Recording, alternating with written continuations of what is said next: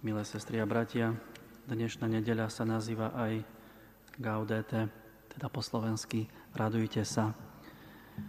A keď prichádzali rôzne skupiny, ľudí, vojaci, mýtnici a ďalší, a pýtajú sa Jana Krstiteľa, že čo majú robiť, tak on každej z tých skupín stavovských im nehovorí, že majú niečo pridávať, niečo kopiť, nejakú ďalšiu úlohu.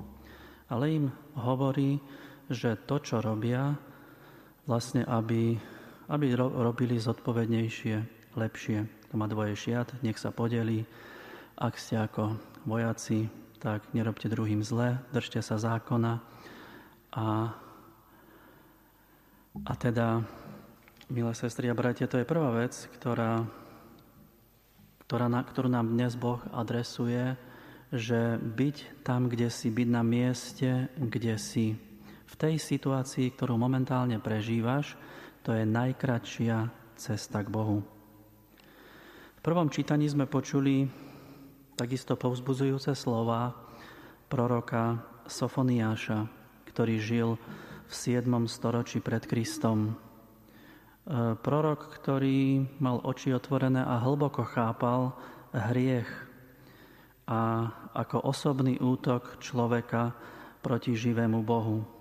Ohlasovanie trestu národov je varovaním, ktoré ich má priviesť naspäť k poslušnosti, k vernosti zákonu Božiemu. Zároveň pokorným a skromným obyvateľom Božieho ľudu hovorí raduj sa, radujte sa a veselte z plného srdca. Pozýva Boží ľud, veriacich Izraelitov, k radosti nielen v tom prítomnom okamihu, ale vždy. V onen deň povedia, neboj sa, nech ti ruky neochabnú, Pán tvoj Boh je s tebou, on je mocný a On ťa zachráni. To znamená, že už dnes je potrebné a máme právo sa tešiť z toho, čo nastane. Radosť v tom biblickom chápaní e, sa nemyslí iba veselosť, zábava alebo dobrý pocit. Radosť, o ktorej hovorí Božie slovo, má byť úplná a z celého srdca. Niekedy možno tú najväčšiu radosť prežívame cez slzy. A takáto radosť v každej situácii, nielen v niektorých situáciách, je možná iba vtedy, ak je opretá o radosť samotného Boha, ktorý, ako sme takisto počuli, obnovuje v tebe svoju lásku, plesa nad tebou a jasa, ako v deň zhromaždenia. To znamená, milé sestry a bratia, ak je sľúbený príchod Spasiteľa istý, tak pre veriaceho človeka čas adventu nemá byť zmietaním sa medzi strachom a nádejou, zastrašovaním. Od veriacich ľudí sa vyžaduje to, aby im ruky neochabli.